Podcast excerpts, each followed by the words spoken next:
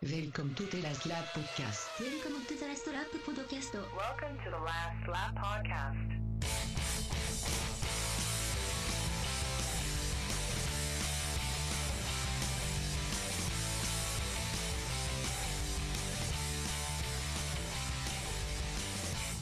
Welcome, everybody, to the Last Lap Podcast. I'm your host, Andrew Pearson, and alongside me, as always, is my co host, Hello. Sean Gray. From the track in Old Budapest, we hoped for a race with some zest, but it took Hamilton's zeal and Vettel's broken steering wheel to prevent it from being a yeah, that was good. I like that. That was good. I can see how that one came to you a bit easier. You, know, Uh, so- to- you had a lot to work with there. I think the key word there was Budapest. There's a lot to There's a lot to work. Budapest is good, yes. And there's there's always there's always good things that like things with the sort of that es sound in them kind of, you can kind of half rhyme with other words with the es in them because they kind of roll us like zest and Close enough. mess Close enough. sort yeah. of rhyme do you know what i mean you can you've got some wi- wiggle room not like baku Yeah, yeah. Struggling there. So Ah. Budapest indeed.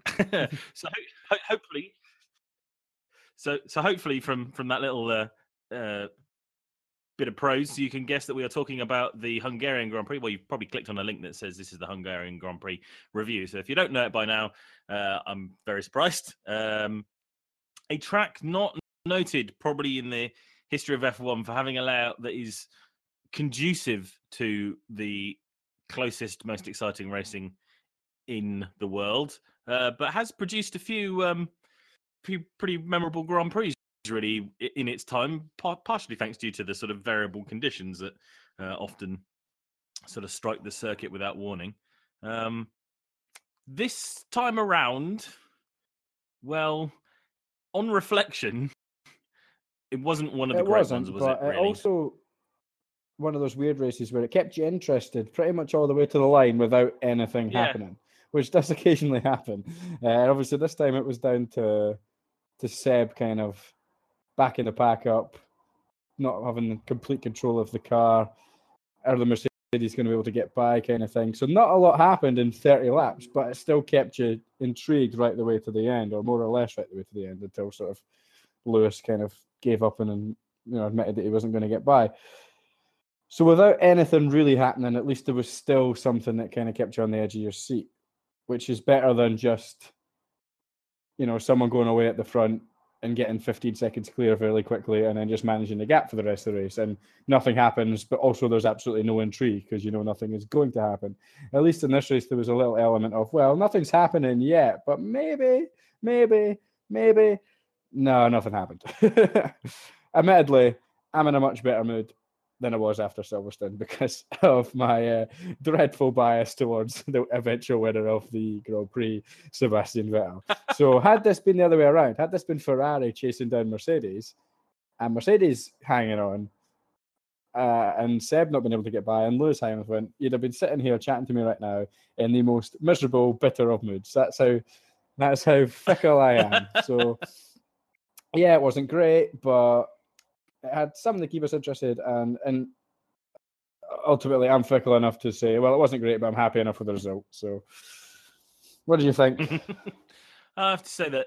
Well, I, I was the same actually, in that I found that the period of the race where normally I'd be, uh, you know, wishing I'd recorded the race and was able to fast forward through the twenty or thirty laps where nothing's happening, happening, and we are, we're all waiting for the next pit stop or for somebody's tires to fall off or something along those lines. Um, I was actually like, oh, well, this is interesting because it it the story ebbed and flowed from between the two teams. And it was first it, it came up like you know Vettel was was comfortably in the lead, and you know Raikkonen was a good chunk of time behind, and then he Kimi Raikkonen just started to close in and close in on Vettel. You know, we went from being like seven seconds behind, and then it was five, and and it was three, and we were like, oh, does Sebastian have a very big problem?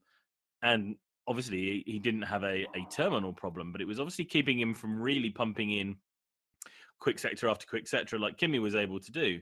Um, and it just got you up to the point where we were just like, well, if he gets close enough to him, are Ferrari going to have to, you know, swap them around so that you know if Kimi is that much faster, he can build a lead and and you know um, make sure that Ferrari get the one too, or will they just have to try and keep him behind Sebastian because Kimi's so far behind in the um, championship, and obviously after the last uh, uh, the last race, there's now no gap. Um, It was gap- one point one going point? into Hungary, One yeah. isn't it? I think.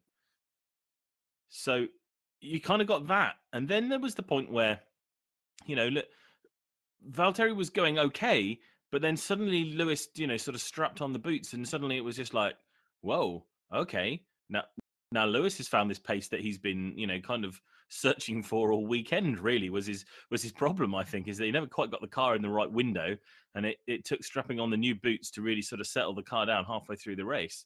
Um, and he caught up very quickly behind Valtteri, and then there was that suddenly became well, what are they going to do here? Mercedes said that there was, you know, uh, no team orders. Um, as long as both ti- drivers were in the title fight, they'd be treated, you know, equally, and and none of those bits and pieces. But unlike the sort of Kimi Vettel one, there was the such a sort of depth in pace difference when he came up behind him, wasn't it? It was it wasn't that um, you know, he he sort of crept up on the back of him by by a few tenths lap after lap. He'd really rapidly caught up, and um, it kind of well, I don't know about it. It, it completely forced their hand. Really, I don't think they had any other choice than to let him past uh, at that stage.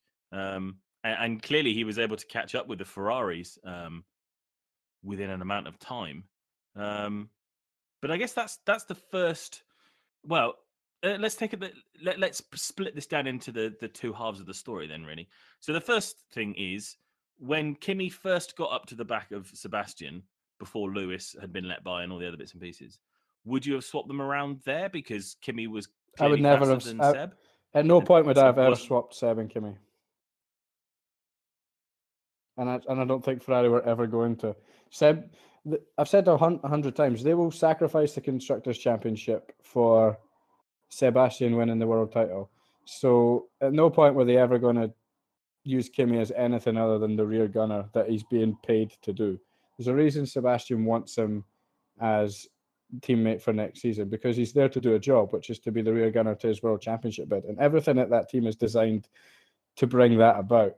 So at no point were they uh, like getting the one-two is second to making sure Sebastian gets as many points as possible over Lewis. So that was fundamentally what this was about. So if they'd swapped the two cars, even though Kimi was a second a lap faster, Seb's then going to be in major trouble to the Mercedes and probably swallowed up. So not only would they lose the the one two, Seb would then lose points on on Lewis as well. So that just the at no point was it ever going to happen. It's not it's not the way they do things. They, you know, they have their their driver who's going to win the world championship. That's and everything goes behind that guy.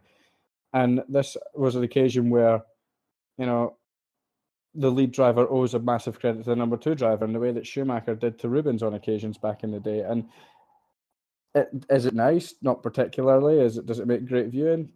Matter of opinion. This this it certainly added a an element of intrigue to this to this race. Um, but it's just it's the way it's the way Ferrari work politically, and and Kimi's Kimi understands that. Kimi knows what he's there to do. Kimi's paid very well to do that, and there's a reason Seb wants him around next year. So at no point would they have did I ever think they were going to swap them, and no point did I ever want them to or expect them to, because I want Sebastian Vettel to win the world championship. So the constructors championship is is by the by as long as Seb wins the wins the world title. Okay, fair enough. Uh, even if that that swap was Kimi, you can go in front of Sebastian. Um, but if, if he can keep pace with you, you'll swap. No, because Seb would have got swallowed up with his troubles by the Mercedes, I think. Even though Hungary is difficult to overtake, I think if Seb had been passed by Kimi, the Mercedes would have had the speed to pass him, and you would have ended up with Kimi first, Seb fourth. I think ultimately would have been the final result, and Ferrari might have uh, got the race win, but that race win is, would have been meaningless because it wasn't for Sebastian. Because they need Sebastian to take as many points out of Lewis as possible, and that's every race for the end of the season will be how do we keep Sebastian ahead of Lewis? And if Kimi can be used to do that, like he was on this occasion, he will be. And and that's it. That's what it'll come down to. So letting them swap to prioritize the race victory, sure they would have locked in the victory if they'd swapped them for sure. But it would have been a victory that, in their grand scheme of things, wouldn't have really mattered to them because, as you say, Kimi's so far behind in the championship. So they they did the right thing, in, in my opinion. Cool. Okay. Uh, um, the the Mercedes one. So so Lewis closes up on Mhm. the back of Valtteri, um, but says he's Yep. struggling to get past. Both are in the championship fight. Should they have let Lewis go past, or should Lewis had to have actually Slightly the track? different because Bottas, as you say, is an awful lot closer to the championship than, than Kimi is. Uh, and also, Mercedes have a history of being politically slightly different than Ferrari, as we've seen many times with Rosberg and Lewis. So uh, ultimately, it, it comes down to what the team want to be. Ferrari are quite happy to to be a one a one driver team. Mercedes have built the last five years of their brand on letting them race. So you could argue that from a PR point of view, they maybe should have let them race. But I think, really, and we've talked about it a couple of times, does any of us really expect? Bottas is kind of forcing it by being so consistent and being so up in the championship. But I still get, I'm still given the impression that you know Hamilton is the main man there, and if Bottas has to, he will succumb to that. So it, it, it's certainly it's a lot trickier for Mercedes than it is for Ferrari. That's for sure. On this one isolated incident, I think Lewis was so quick and Hungary so difficult to pass that they had to make the move because Bottas had been given plenty of time. So if you if you look at that on this occasion as, as an isolated incident as opposed to a philosophy of team orders as a whole, on this one particular incident, you had an extremely quicker Lewis, Bottas who'd had had chance to make something happen and and hadn't done so. And then you had the possibility of Lewis A being able to get past Raikkonen and then being able to attack the world championship leader, which would have been good for not only Hamilton but also Bottas if they could have got Seb shuffled back down down the pecking order. That would have helped the whole team against Seb in the driver's title. So I can I, I can understand why they did it. I think it ultimately was the correct call for them to do so. It was just a little bit trickier from a PR standpoint to justify than Ferraris. Um, not that Ferrari particularly give two hoots about about how they're seen with that kind of thing. Is you know, we've seen Rubens slow down on the line in Austria and things like that. It's never really been Ferrari's uh, biggest priority how they're perceived in the media. I don't think they care that much, but certainly Mercedes was definitely a trickier decision to make. But in this isolated incident, the right one. Lewis was fast enough, and Bottas had been given enough opportunity at Raikkonen to justify it. I think. Do you think that because Lewis had to ask for that place, do you think that helped Ferrari uh, stick to that plan A of leaving Sebastian Mm, in front? I- in that, if, if Lewis was struggling to get past, I don't think it would have made a difference to personally to the Ferrari. I I, No, no. I'm just Okay. let, let me let me let me get the point out because I think it's an interesting point. Is that because Lewis was rapid Yep. up to the back of Mhm. Kimi. Do you know what I mean? He was faster than Kimi all the way up until he really Yeah. got into that sort of one and a half Yep. to three second gap, and then it stalled completely and uttered for him. Do you know what I mean? He had his. Uh, you've got five laps to get this sorted. He had his five laps, got up to the back of them, and couldn't Yeah, do anything. another, they gave him five more laps, and then he couldn't do it. And then they gave him the rest of the race basically to try and do something, and and he couldn't. I'm just wondering if like, um, you know, Ferrari were confident in that. I mean, I know you say that they're not going to, but realistically, by the time that Lewis was catching up to them, he, was so rapid he would have easily overtaken both Kimi and Sebastian within a couple of laps. Do you know what I mean? At the pace difference that he, he had in that thing. But the fact that they knew, you know, as as as as you kind of alluded to before, that Hungary is such a difficult overtaking track that um, the pace that they were showing um, wasn't going to uh, prevent them from being able to prevent him overtaking in a, in a similar kind of way that L- Lewis was able to prevent Nico from overtaking in uh, Abu Dhabi at the end of last season. You know, he knows where Yeah. to be fast enough to stay ahead, and then the rest of the time, you know, it's a car following another car, uh, you know, damaging its tires and, and all the other bits and pieces. What's it? I, I that's that's my feeling that I got from it. That I think if Lewis had breezed past Valtteri, they'd have been more scared. You think? um, I think they would have gone, oh, okay. So not only is he passing, you know, not only can he pass cars, but he's passing uh, another Mercedes, a car that we're, you know, we're we're frightened of the pace of um, this quickly at this point in the race. Um, can we afford to let you know let Kimi be overtaken first and then Seb be a sitting duck because he's we know he's slower slower than Kimi anyway. Even if Lewis had got past both the Ferraris, I still think Seb would have finished ahead of Kimi though. They would never order Seb to let Kimi by. Because then Seb's going to lose out to Lewis in the World Championship. So even if even if Lewis had breezed past Valtteri, I think that But you're you're looking at that you're looking at that wrong though, aren't you? Because if Kimi finishes first and Lewis finishes second and Raikkonen and Vettel finishes third, that's a lot better than Hamilton finishing Yep. first no, yeah, I see what you're saying. finishing second. So you think? Do you think if if if it So if there's- breezed past Bottas, they might have went, okay, he's he's too quick. Send Kimi now to get a gap to keep Kimi in first, and then Lewis second, third, kind of thing. Would it meant that it would have meant that Lewis would have had to have worked harder to Mhm. get to first. Maybe by that time he does run out of, of tire, and maybe at that point, since Mhm. obviously Seb isn't going as quite as fast, he might have been able to have like u- used whatever last pace he, ha- he had, or been at least consistent enough to have come back to Lewis. Mhm. Uh, no, I see your point. The end yeah. of the race. So it's- Um, it, it's that big gap between first and second that changes the perception of it. If you know, if it, if we were talking about, um, uh, I don't know, Daniel Ricciardo's in first, and this is all happening. yeah, I see what you mean. Yeah.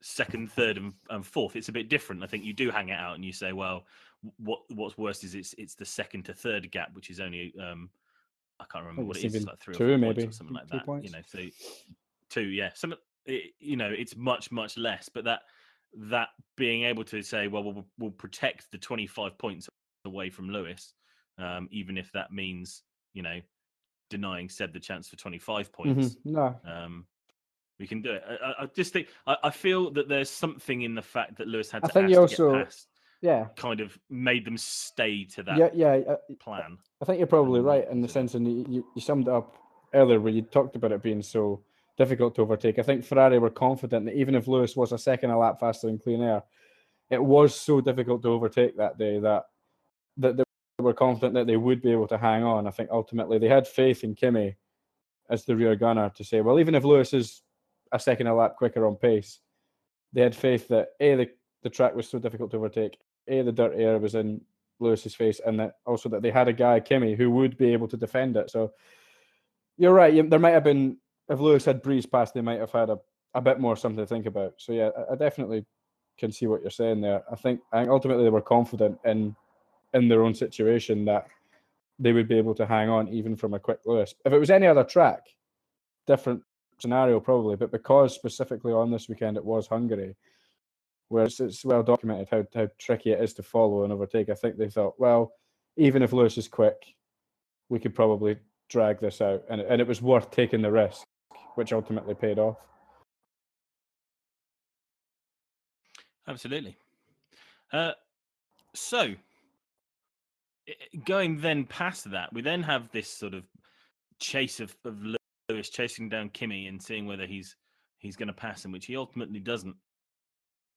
Uh, and then we get the the new interesting part of the race, which was when a Mercedes going to swap the cars back Yeah. because that was the deal, wasn't it? That Lewis goes ahead, but he has to give the place back if he can't pass uh, the first of Uh, whichever Ferrari. Hand on heart, did you think Um, he was going to put it back, uh, let the place go with five laps to go? Did you think he was going to give the place back? No. and in a way, if he hadn't, whilst I'd have probably been on social media raging for uh, how unfair that is to to work on the premise of, of lying to Valtteri that Hamilton will definitely give the pe- pe- place back. I Yeah. actually could have understood it. I actually could have just gone look as crappy as that that is and unfair to Valtteri. It does make sense that the person closest to the you know the championship takes more of the points. It goes against everything that Mercedes have ever said, and that's what I would have crucified them on, which is that the fact that they've consistently said in the media, we don't do team orders.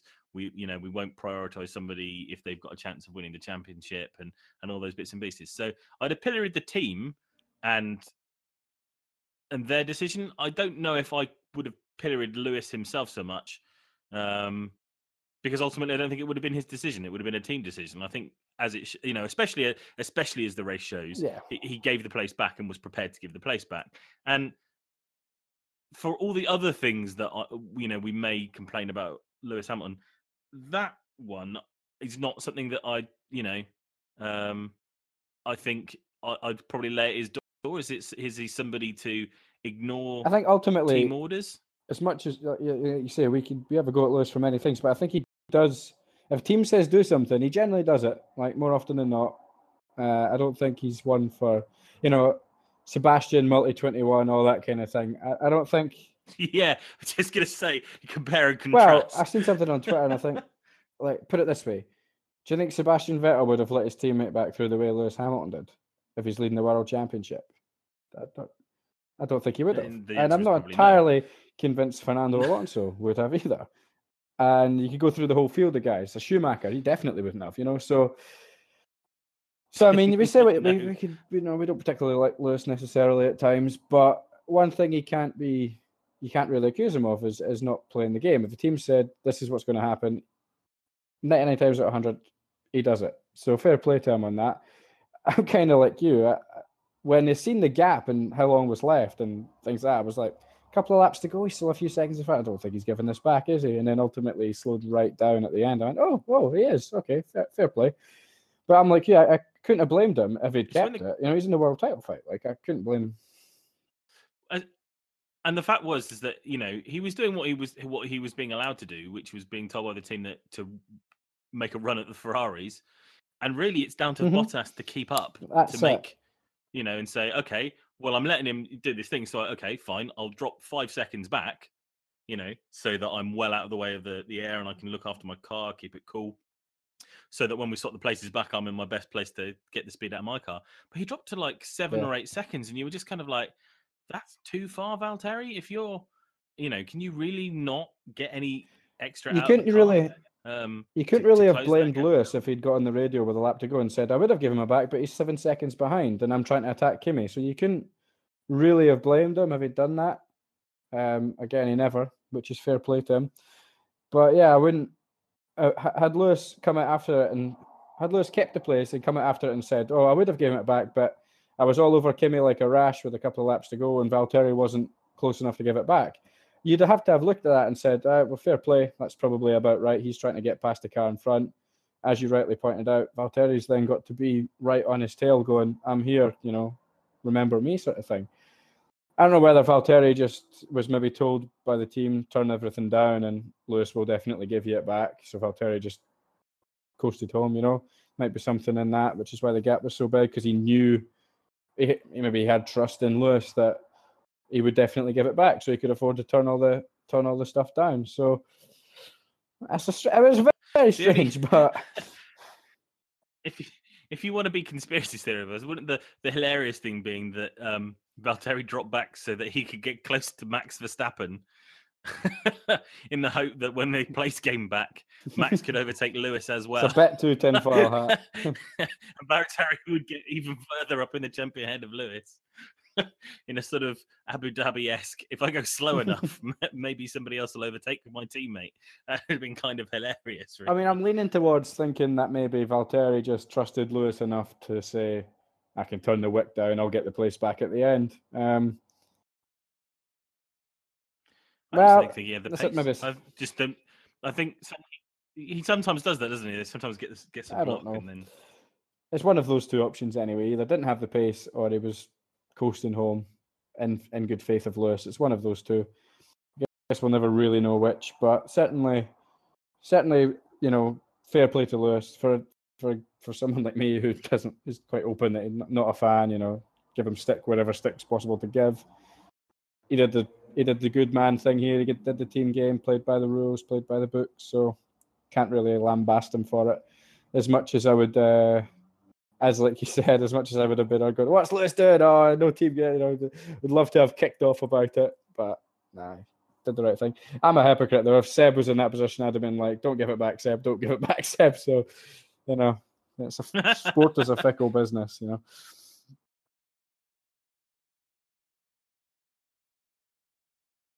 So we rev- we sort of reverse time now, in a way, because fifth place is Max Verstappen. Uh, a fifth place with a 10 Mhm. second penalty. Uh, and your thoughts on that penalty will, will lead me to other questions about other things that happened in the race, the few other things Mhm. that happened in the race. Yep. So, Um, 10, 10 seconds for essentially locking up and clouting his teammate, busting his radiator and causing a safety was car. that a 10 second on his pit stop or was it a 10 second stop go? 10 seconds stop go? Because if it was 10 seconds on the pit stop, No, maybe it was 10 seconds on the pit stop. that, Actually, do you know what? I, because uh, yeah. No, no, yeah, I think it's a 10 second time penalty on his pit stop because he was in front of Oh, Lewis. yeah, 10 second time. and then and then Lewis. Yeah. Yeah, so he had to stop for 10 Yeah. seconds during his pit stop. And yeah, See, if it was that 10 second stop go, definitely too harsh. 10 seconds on a pit stop, yeah, it's right on the bread line for me. I, I don't I, I don't like to see the first corner instance being punished too severely, as we've kind of talked about quite a lot. It's you know it's going to get a bit crazy. He's locked up. He's made it. Yeah, he's he's made a bit of a a silly one. He's ended Daniel Ricciardo's race, but I genuinely generally lean to the to the philosophy of letting the first corner stuff go. It's difficult because he has caused someone else, and it's worse that it's his teammate, but he's caused someone's race to be over. So you can fully understand why the stewards have felt the need to punish it. I think ultimately, if it wasn't the first lap, I'd have said fair penalty. No questions asked. Because it's the first corner, that's the only thing that's playing a little bit of doubt in my mind. Thankfully, I'm not a steward and don't have to make these decisions. Um, if it was on, if it was on the middle of the race, 30th lap, I'd have probably said, yeah, that's fair. He's taken a guy out and ended his race. 10 seconds is absolutely fine. The only, like, just a niggling bit of doubt is I'm like, it's first lap, you know, it's crazy in the first corner. It's a tight first corner. Everything's going on. Maybe a little bit of leeway should be allowed. What did you think anyway? Uh, I I think my problem with it was that it it represented uh, a massive inconsistency with the stewards uh, this race, in that I thought there were incidents where the contact was of a really similar nature and Mm-hmm. they didn't do anything. Um, and clearly, of all the things, he's not going to have intentionally done that or intentionally done something that he knew is probably 50 50 to his teammate. So it's a, you know, it's practically the definition of a of a racing incident. Do you know what I mean? Um, and to get a 10 second stop, yeah, 10 second time penalty, sorry, um, it just kind of felt like, whoa, okay, well, I guess we're really clamping down on this. And then they showed the replays at the start where they showed Hulkenberg slewing across the road and um, thumping into Grosjean, sending him up in the air and, and off the track. Um, and then you got later on in the race, Nico, Hos- Nico Hulkenberg being sort of eased uh, to the outside of the track by by Kevin Magnussen, and um, uh, there was something else as well that I can't remember off the top of my head. And I was just looking like thinking, well, the, the contact realistically in terms of control was exactly the same in all of those incidents. And one of those incidents, the Hulkenberg Grosjean one, was right at the start of the race.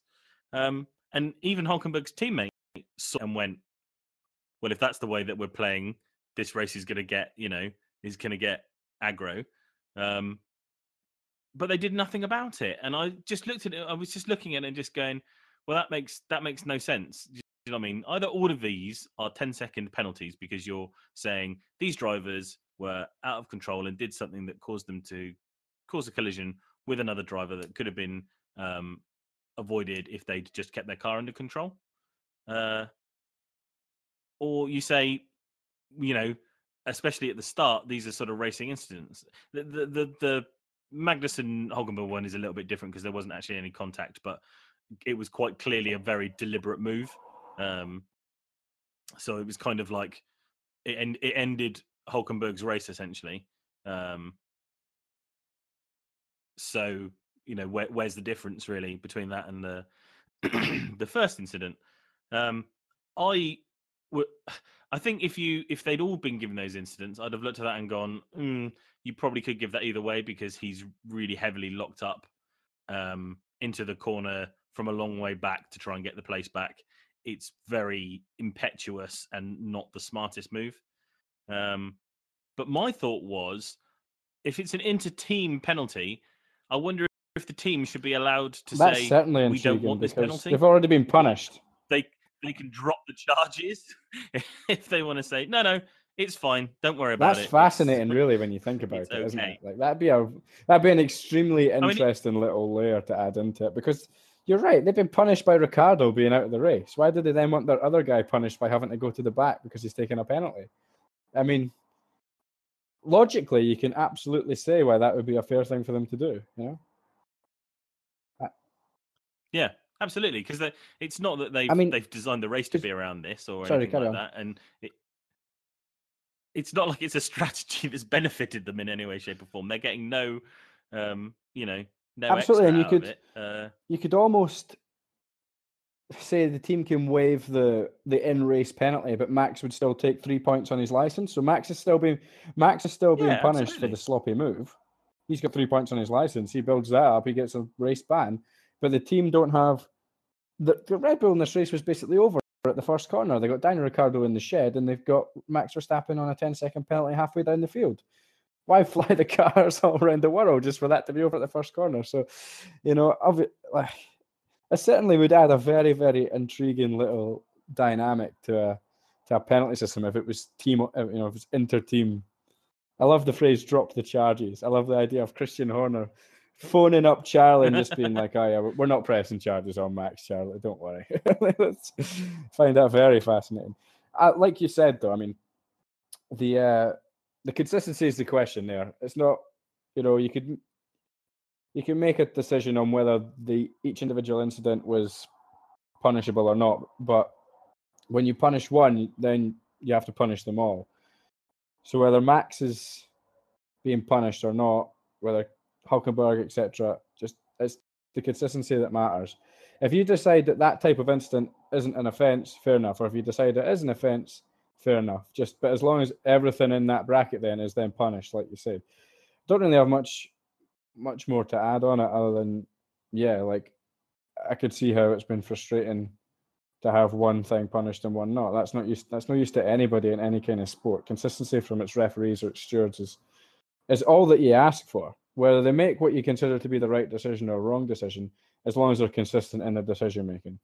So, yeah, I pretty don't have much more to add than you. It was just a bit a bit silly, uh, particularly the the Magnussen Hulkenberg one.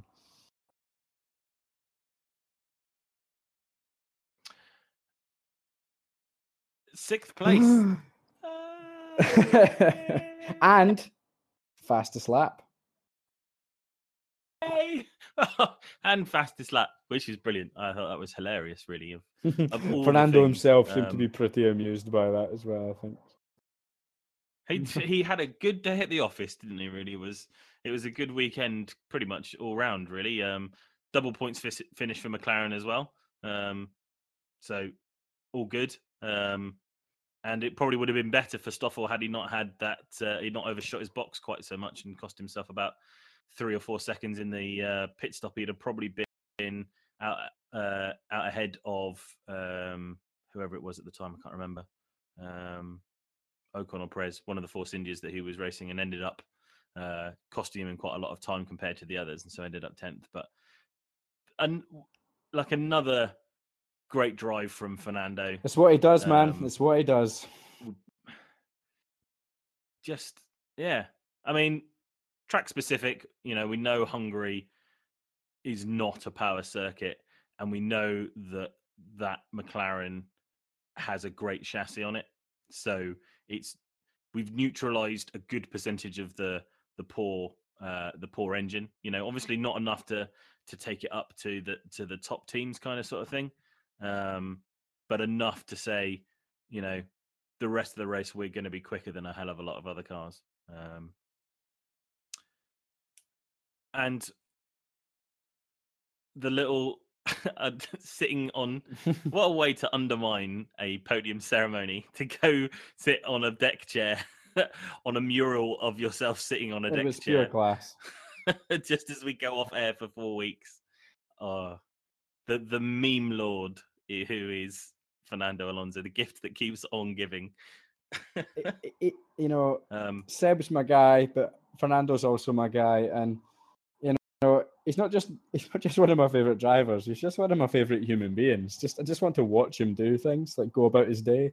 Like he's just he's just a a wonderful man, providing us with so much entertainment over the years. Wonderful race driver, but wonderful just person. um, well, Lewis Lewis Hamilton might have something to say about Wow. that, possibly, uh, uh, and and possibly uh, Felipe Massa uh, uh, now and again. But uh, yeah, no, just just superb stuff, and the you know the the words coming out of Honda now are now not you know w- we're waiting to bring the next load of updates to see what it will do to ho- hopefully cure this. They're now saying Renault are our target. We're looking to overtake Renault. That's you know that's where we're looking, and I think that that in itself is just such a pleasant change Cyber. from what, what we've had all weekend. Yeah, uh, if yeah, from from uh, hopefully we'll finish ahead of Sauber in this race. Um,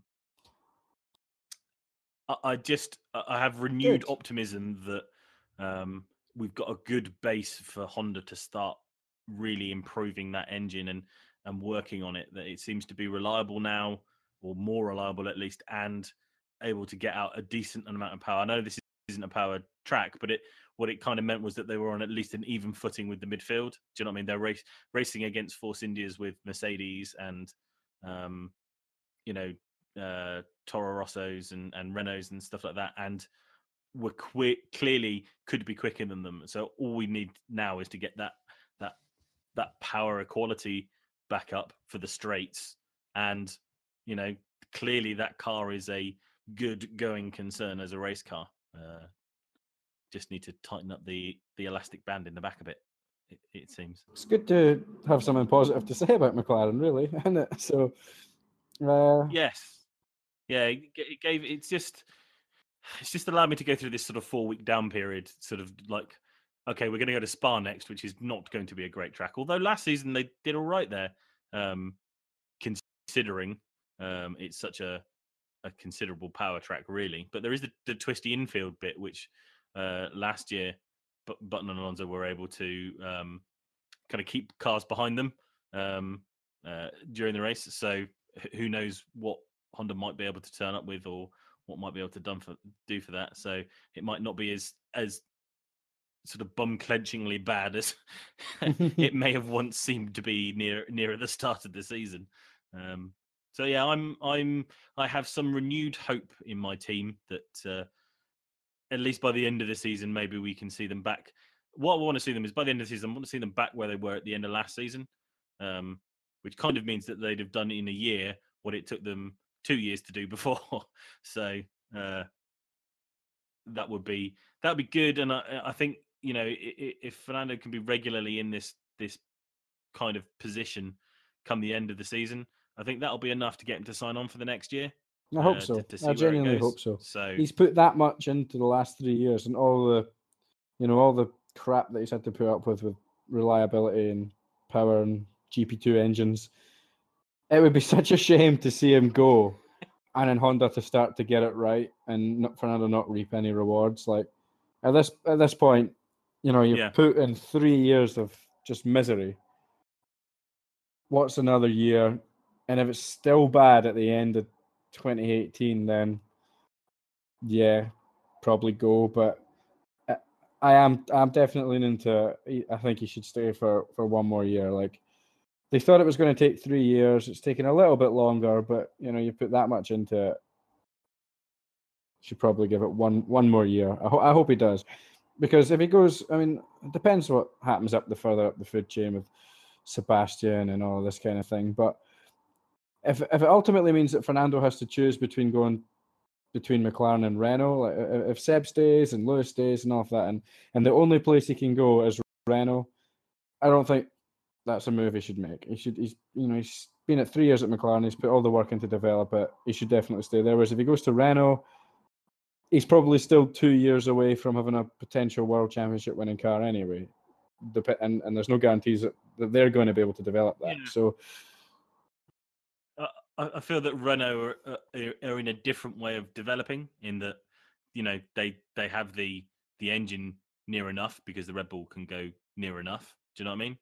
Um, but the team has been such an up and down in the sort of back. Do you know what I mean? Between the Lotus and um, the changes in team leaders and, and bits and pieces, I kind of feel that that team needs to settle down and find out how it's going to run and how it's going to work and then Renault have a chance of doing something something good. But I feel that's at least another season away. I don't think next season will be a big necessarily be agree. a big jump for them. I think they could. They, they, I think they should be looking to jump. Do you know what I mean? I'm not saying that they write off next season or anything like that, but but certainly if i i next season they shouldn't be saying and we'll be fighting for the championship next season. The same way that you know McLaren shouldn't be thinking that at all. But if, if Renault should be looking to say, well, we should easily be ahead of the Toro Rossos and probably the Hasses.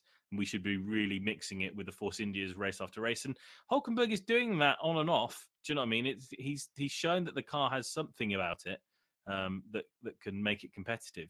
And I think they just need to solidify that into the car and into the team. That that do you know that mentality that that really good race teams run on, and it's it's the stuff that make, makes a Ferrari, a Mercedes, a Red Bull, or uh, a McLaren, and, and Williams to to some extent as well, be just able to sort of do things on the fly and and think racing. Do you know what I mean?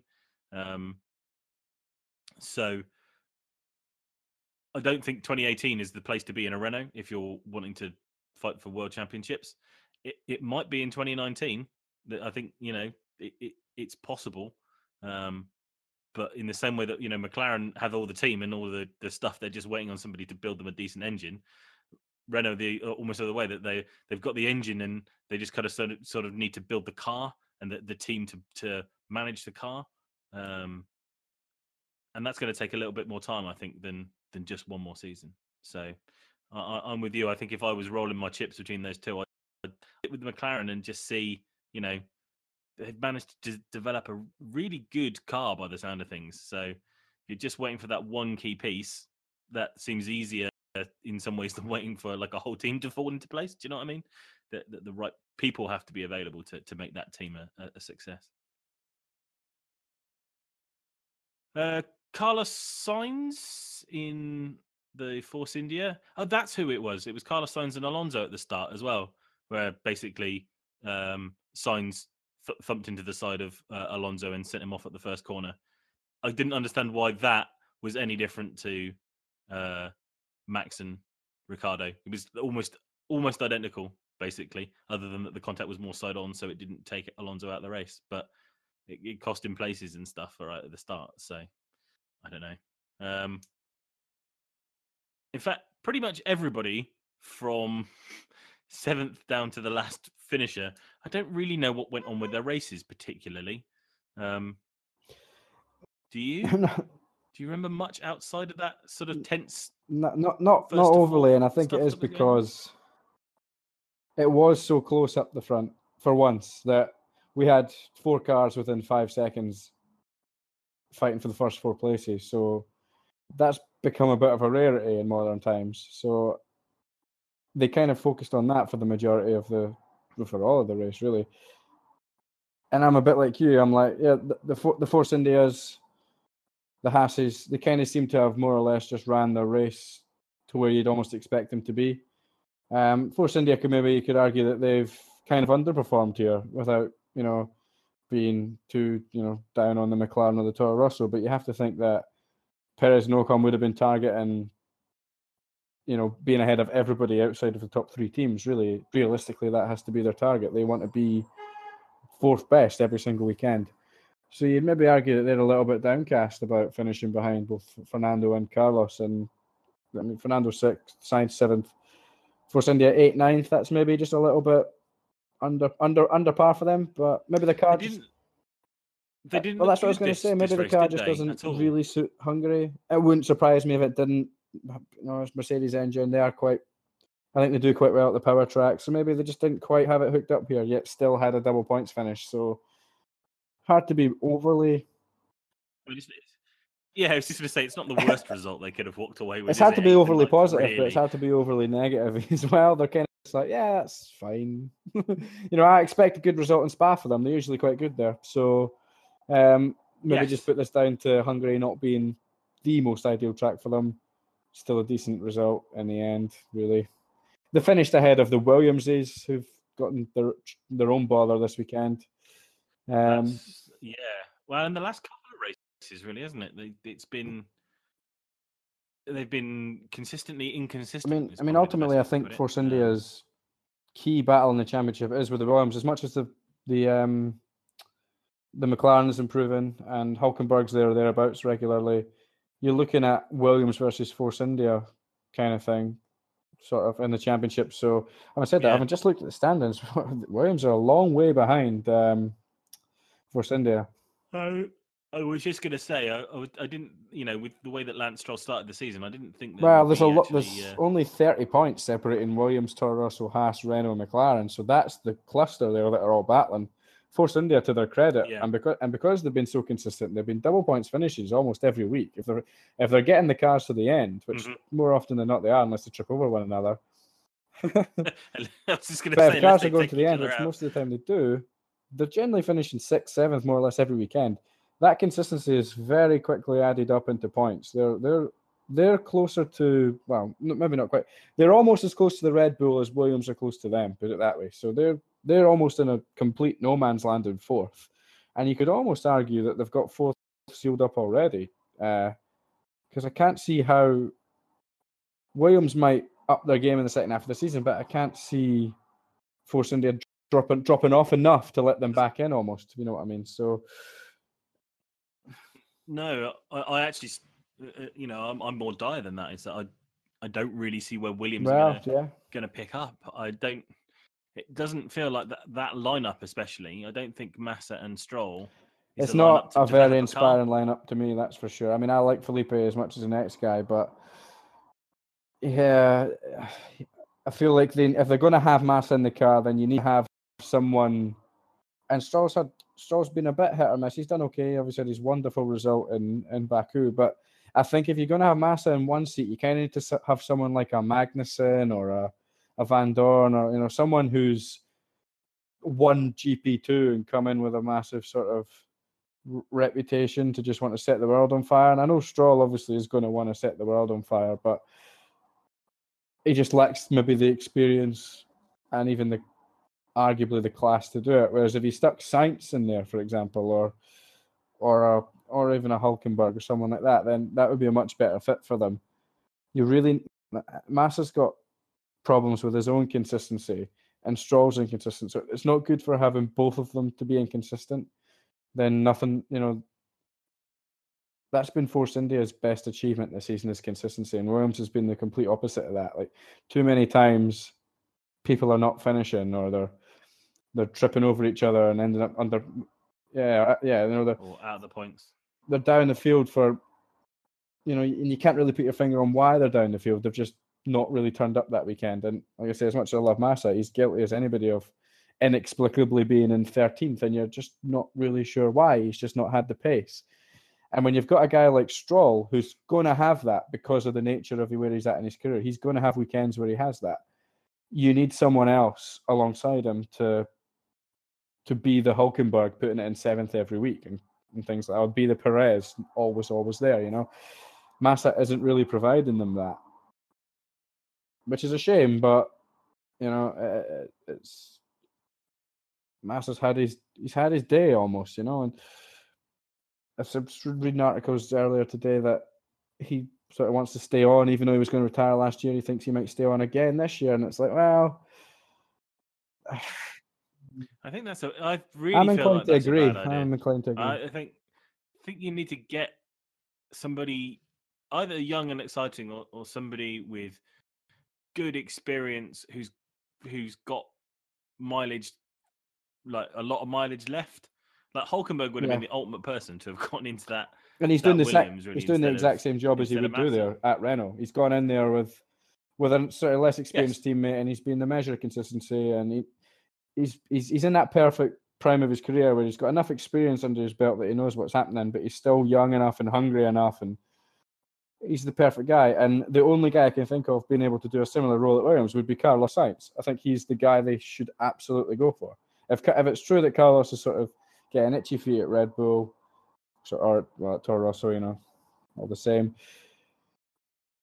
Sainz is the guy that should definitely stick in there for me. If, if I'm if I'm Claire Williams and I'm going right, sorry Felipe, but you know we're, we're going to have a clean start. Sainz would be the first guy I'd phone and just say, "Is there any chance? You know, is is there anything we can do here?" And maybe Sainz will turn around and go, "Look, I've heard this, that, and that's happening. I'm going to wait out another season and be in the Red Bull." Fine, Sainz might choose to do that, but uh, certainly from Williams's point of view, that'd be the first guy on my on my list. I think. I think Williams are, you know, doubly penalised because they don't really have uh, a young driver program. You think about everywhere else, other than Sauber and Haas. There's, uh, and I guess Force India to some extent as well. Um, th- there, is talent that is being brought on. You think about you know, Charles Leclerc uh, in GP2 running away with it, doing a Vandoorne last season. It's Going to be going into a Sauber next year probably because they they're going to be the the junior team now. That's like almost official. That's how they've got this this Ferrari engine deal over the Honda one. Is you know they'll be the junior team. They might be rebadged Alfa or something like that, or, or one of the other you know um, Maserati or something like that. Mhm. They'll be they'll be rebadged another another division of um, Ferrari, and that's where they'll stick their young drivers through. So you might end up with a team with Giovinazzi and Charles Leclerc in it, which would be an incredibly exciting little junior team. Um, yeah, and and if it's run that way, I have no problem because it's what Red Bull do with Toro Rosso, and that works out fine for the championship. It means you have um, young, exciting drivers actually getting, uh, you know, a chance in Formula One. So I'm kind of, you know, I'd much rather have that than have Marcus Ericsson on the grid. That's kind of a no-brainer. Do you know what I mean? yeah. Um, but Williams, Williams are lacking the type. Like Force India kind of has the Mercedes thing, isn't it? That you know, if Mercedes said we really want you to have like Pascal Wehrlein, they'd probably find it very difficult to say no. And they might be able to do the same thing at Williams, but I don't know whether there is quite the same sort of leverage. And Haas probably has the same sort of thing with Ferrari as well. If Ferrari said, you know, uh, we need you to get uh, one of our young drivers in the car, choose which one of your drivers you're going to get rid of, they'd probably get rid of one of them and st- stick the young Ferrari driver in because they're so reliant on that that relationship. Um,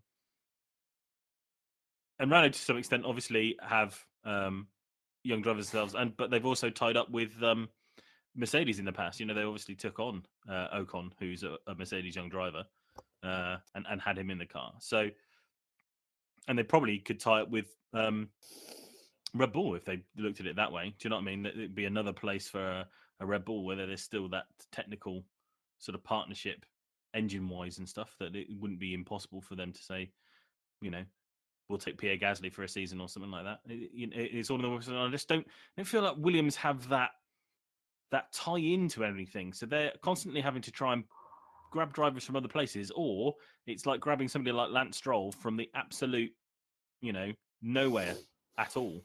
Uh, You know, he wasn't on anybody's radar when Williams picked him up at all. Uh, There were a, a clutch of drivers in GP2 that could have taken the seat, or people had been moved around, and then suddenly it was Lance Stroll. Lance who? What? Um, and you know that's not a slight on Lance Stroll either, particularly. But you nobody predicted that, did they? Nobody went, "Oh yeah, that's the guy that's going to go into William."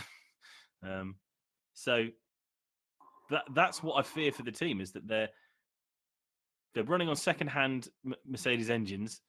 The car doesn't seem to be consistent across a season, and there doesn't seem to be anything coming into the team driver-wise to really kind of galvanize them behind, unless somebody like a McLaren says, "Oops, we've got Alonso and Vandoorne in the car, but we'd really very much like you to take Lando Norris for a season or two seasons, so that you know we can see him." Or Red Bull go, "Oh, we've got a Pierre Gasly, but despite having four four available seats, actually we haven't got one for him. So would you mind taking him for a season?" That's the kind of place that they're left in, and that's sad for that's for Williams. You know, the one of the most successful Formula One teams in the history of the sport is sort of resigned to picking up the scraps of the um, other people's young driver programs. Do you think there's a solution for them? To do you think they can implement a young driver program? Or I think I think they need to do what McLaren has done and find find somebody who wants to build a Formula One engine um, and be the partner for them. Do you know what I mean? If uh, oh, who is it? Um, who did the engines before for all of the new teams? which, yeah, Cosworth. Like if Cosworth decided that they were going to come back in and do something with the help of Formula One, if I was Williams, I'd be like, right, we're going to do it and we're going to see what we're doing. You know, whatever the whatever help Cosworth get in building the engine, or if Audi decided that they were, you know, going to come in and build a Formula One engine and do it that way rather than run a team, or if they wanted to have their own team, like Audi Williams, fine. I'd I'd be take you know, but I'd be that's where I'd be doing it. I'd be looking to try Mhm. and take the investment out of somewhere else, so that you know there was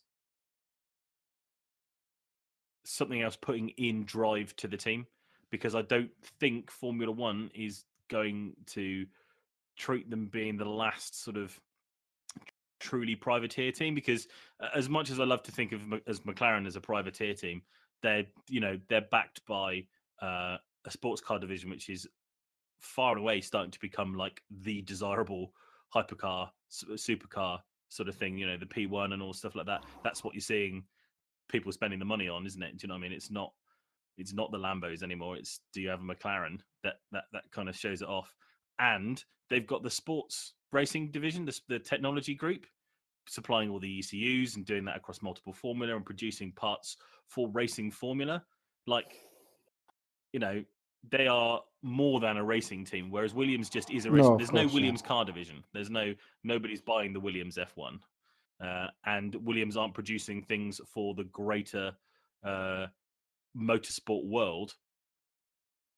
They are just you know what sponsorships can we get to keep this team running really? And you know our history has to be enough to make us more attractive than a, you know a Sauber or a Haas. Um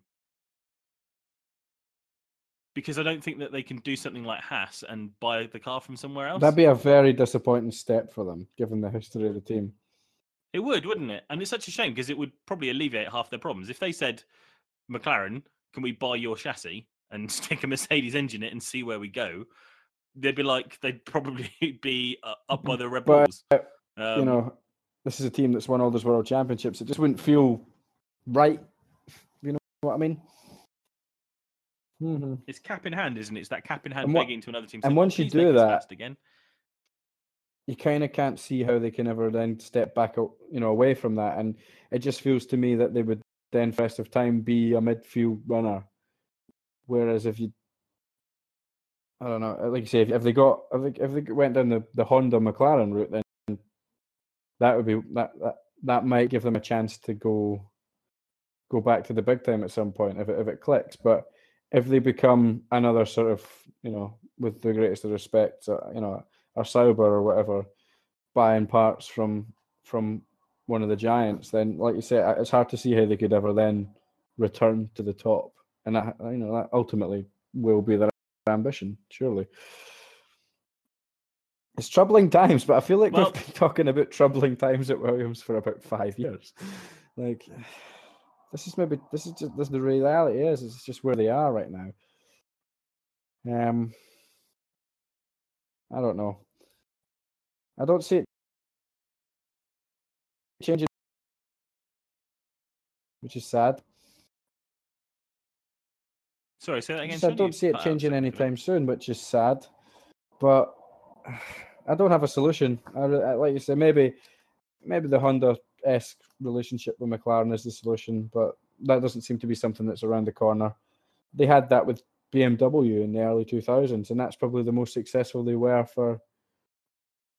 They didn't win any world championships, but at least they were winning some Grand Prix with Montoya and Ralf Schumacher when, when BMW were were very um, intertwined in what they did. So perhaps, like you say, that that is the solution. They need a big they need a big manufacturer to come in and say, okay, we're gonna we're gonna do the engine and we'll, we'll do this and we'll do that and we'll do it together. That seems to be the only way. Can't see how if they continue the model that they do now that they're ever going to be beating the top three or four teams. Just can't see it. Unless they unless they fluke something No. in- uh, on a tech design.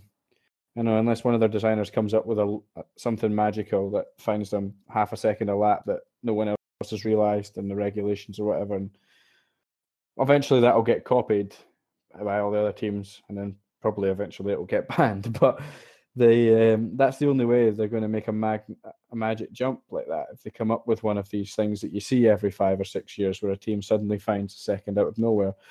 The only it's either that or you know a, big giant coming in and going into bed with them. But if they just continue on the current path that they're going, it's hard to see how they they really make any gains beyond fourth, fifth best.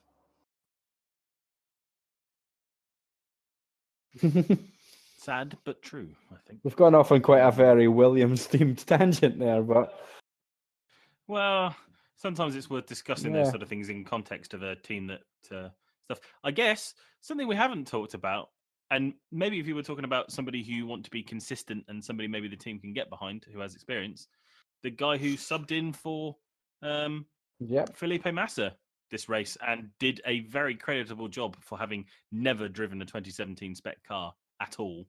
Um, Hey, I love Paul Di Resta. Um, I think Paul Di Resta should have been in F1 for the last four or five years. I think he's more than capable talent wise. The only reason he isn't is because he's not money, really. He's not a sponsorship guy and he's not a hot young driver program guy. Um, he's found himself a bit of a victim of modern F1 where you could look at the bottom end of the, the grid and take guys like uh, Ericsson, Stroll, maybe last year someone like Gutierrez who had a seat for a while. Like these kind of guys, for me, there's no question whatsoever. Paul Di Resta is a better fit for a Formula One driver than than those guys, but he doesn't come with with bags of money, and and that's the reality. If he could, you know, if he could get some more shots in the Williams and show people what he could do, then maybe maybe it would be um he might get another crack at the whip. I thought time had I thought you know I thought it passed him by. I didn't think we'd ever see Paul Di Resta in a Formula One car again. Felipe Massa's obviously had his own his own troubles, and and Paul's and Paul stepped in, and as you said, did a very credible job. I I I- actually even like his uh like his commentary, which uh, most people seem to think he's a bit of a bore. There, I actually don't mind him in the commentary box either. So, I've got uh, I like it when he I like it when he tells Crofty to shut up. I've got plenty of time for Paul in, in pretty much every context. So I'd love to see him get another serious crack at the whip. Um, well, I think they could do a lot worse than than put him instead of. I agree, think. but he's got mileage. I think that's the thing about it. Do you know what I mean? Massa is not going to get any better than he is now. He's only got really the potential to get worse. Felipe Massa is not going to have another 2008 season. I It's agree. just not going to happen. And Paul Ressa might not have a 2008 Massa season, but I think he's capable of all the stuff that he was doing in the Force India when everybody said, you know, Uh, who was he in the Yeah, Force India? Was yeah, it think so. At the Force India? And they were they were doing exactly the you know they were dueling back and forth throughout the season. Um, and if Nico Hulkenberg is capable of getting a Renault into you know kind of sixth place on a regular basis, then sorry, Paul Di Resta must surely be able to get a Williams into the points on a regular basis somewhere, even if it isn't. You know, you say maybe it's not as good as the Renault, but I don't see why it isn't as good as the Renault. Um, and he can do it consistently. I just don't. I, I think it seems to me like a really simple switch, and then you say Massa can be backup reserve driver, maybe, or you get somebody else in. You say to one of the other teams, "Do you have a you know a young driver that you'd like to bring on? Well, we'll put him through our team for this season and stuff like that, and see how it goes, or, or whatever, and try and make some money that way, or, or, or Thing is, Massa whatever you're going to do. Massa Do isn't you know what I bringing in money, surely, is he? Like, I don't. Yeah. I would have thought they're paying him. Do you know what I mean? I don't think he's, you know, got tons and tons of sponsorship. That's that's so if they're the- paying Massa, then they can pay the um, rest of. No, and and then Yeah. Well, they already are, aren't and they? Really? and as you say, if you just judged it purely on ability to drive a Formula One car in 2017, I'd, I'd, I'd take Di Resta. So I don't see why why that shouldn't be a feasible option. Um, I don't know. I hope he gets another chance. I really do. I couldn't believe at the time when he went out of F1. That, that was one that I sat up and went, "Hey, something's gone wrong there." If Di Resta's found himself without a drive, the biggest problem you've got in F1 is when you find yourself without a drive, it's extremely difficult to get back in. Um, you know, uh, there's guys that can stay in through just being around, but when you go out for a season, suddenly forget who you are, and it's it's extremely difficult to get to get back in, even when there's people in the game that are probably worse than you. Di Resta's been a bit of a victim of that. He's gone away, he's did, did a different formula, and suddenly no one's talking about him for an F1 drive anymore this has put him back in the uh, back in the light. So hopefully, hopefully somebody takes a look at him anyway. Stick him in the Renault alongside Hulkenberg. if Kubica can't do it, stick P- stick PDR in there. Well, absolutely, uh, and maybe that's where we can sort of sort of finish everything up. Really, uh, Robert Kubica testing in Hungary in the two days afterwards. Uh, creditable fourth place uh, ahead of um, you know uh, other drivers who have had uh, some experience with the cars, or certainly have been more embedded in in the teams that they were um, they were driving for. Uh, I, I, if I'm honest, I think the star of uh, the two days is Lando Norris in the uh, McLaren, coming second in the timesheets, um, only bettered by Sebastian Vettel. Uh, I think that uh, McLaren have another great driver on their books. So if you know if Fernando does sort of only do 2018 and disappear, then it does look like they've kind of got yet another protege waiting in the wings who can sort of wander in and take the drive and, and do something with it. Um, but I, he wasn't um, super close to the fast times, the same times of the other, not as close as Di Resta was, I think, to Lance Stroll's times. But um, I, you'd have to imagine that Kubica isn't quite as like hundred percent fit as somebody who's been keeping Mhm. themselves in the eye as a Formula One reserve. He's also not been driving the So- car. You know, like the rest I went in in Hungary, and, and it's clear that you know these cars are, you know, different to what he last drove. The car's going to be different to what Kubica last drove. You know, Kubica did those tests in a 2013 car, whatever it was, a few weeks ago. Jump into a 2017 car. It's going to take him a bit of time. You know, compared to.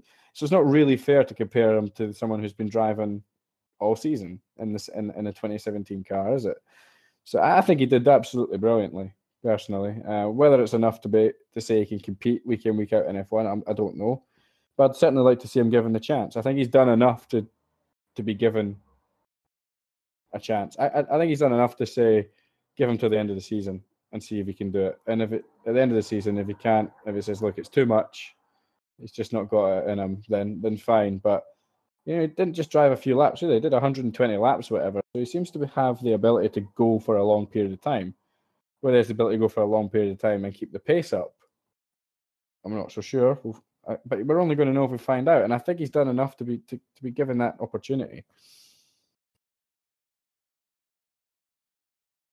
Yeah, I, I, I would love to see him back in.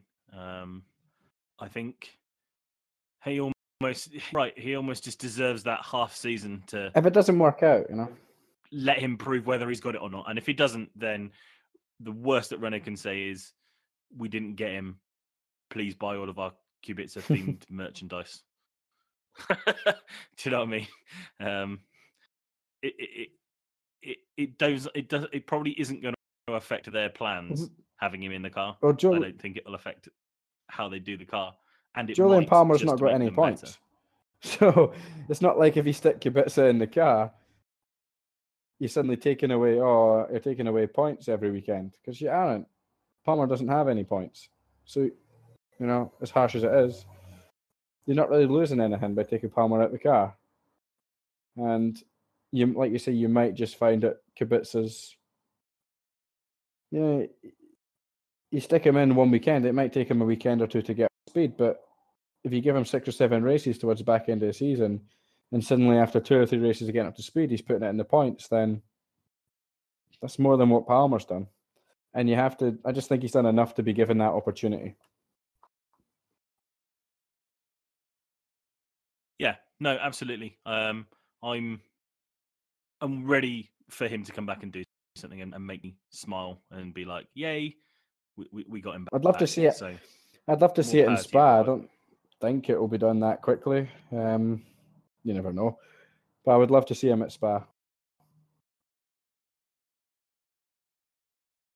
yeah, no, absolutely, definitely. Uh, and I think that pretty much. Have you got anything else? Uh, anything else you want to cover particularly? Uh, Anybody else you feel we need to? Oh, yes, we do need to cover one thing. oh. Kevin. Magnussen um, introducing the the new catchphrase to Formula One. We've had honestly, what are we doing here from Sebastian and GP2 engine from Fernando Alonso? Now we have "suck my balls, honey" from from Kevin Magnussen to a a grumpy Nico Hulkenberg following a. Uh, a slight disagreement about how much track Nico was exactly entitled to in, one of the corners. Oh dear, that was that was there's something hilarious about how childish that phrase is that just makes it even better. I mean, fair play, fair play to Kevin Magnussen for not being a, you know, media robot. You know, I, it's what I want to see that kind of thing. You know, I want to see personality out of people. So it almost endeared me to Kev rather than, you know, put me off him. Put it that way. Yeah, It's a bit like the Raikkonen, you Yeah, know, it's a no, bit like Kimi, you know. Kimi says some stupid things and it just makes you it just makes you you know like him even more. Kev's Kev seems to be transitioning Yeah. into that category Kev's- now. The modern day Kimi Raikkonen. They're just not giving a single, you know. yeah, absolutely. I think that's what I, that's what I like, and I think that's like, yeah, this is good. This is exactly what we want to hear, isn't it? Isn't it what we want that if Nico Hulkenberg is going to go up and interrupt somebody during the middle of an interview, uh, you know, somebody on TV, then the the guy doesn't go, oh well, I guess he's Mm. upset, tee hee, and carry on with his review. tells him tells him exactly what he thinks of him, and and they get on and like, yep, this is great. This is what I, you know, I really don't want them to to see. It's not like like multi twenty one. Like, wouldn't you have really loved to have seen Mark Webber absolutely unload in one of the press conferences? Yeah. And he didn't. Do you know what I mean? He's other than slamming that water to be down fair- during the. and the to be fair to Mark, like he's better than most of them. Normally he does say more or less what he wants to say, but like yeah, even him uh knew better than to to really lose the head in a big, big way that day. But uh, it was just it was good fun, you know. It's fun and games. Give us something to smile about after a pretty dull Grand Prix, I suppose. it absolutely was. The uh, the memes were fantastic. Even I managed to get in on the action and uh, uh, put together a little something for it. It was good. All good fun. All good fun. So we are heading into the tiresome Formula One break. Um, four weeks of no F1. So mm, we'll probably try and think of something we can do in the middle of all this to try and sort of break up break up the monotony somewhat. Um, so keep yourselves uh, tuned to this dial, this website, this uh, iTunes subscription. I don't know something, whatever you're listening to us through. Um, and we will try and brighten up the intermeeting time with uh, bits and pieces as we can think of them. Um, but for now, thank you very much for listening. This is the Last Lap Podcast. Find us at www.lastlappodcast.co.uk. Find us on Twitter at Last Lap Podcast. Find us on Facebook. Uh, just search for the Last Lap uh, F1 Podcast. Uh, and as always, you can sub to us on uh, iTunes, tune in, or uh, always get it wrong, Stitcher. yeah, Stitcher. Yeah, Stitcher. That's the one. Um, I don't know. I submit I submit the feed to them and then it just updates. So I've never, never gone and checked it. So uh, if you're listening via Stitcher, thank you very much. Um, you are an uncounted statistic. I do apologise. Um, but yeah, uh, Spa in a few weeks' time. Really much very looking forward to it, and we hope that you'll join us after that race for another review and another episode of the Last Lap podcast. Thanks very much, Bye-bye. guys, and see you then. Bye bye.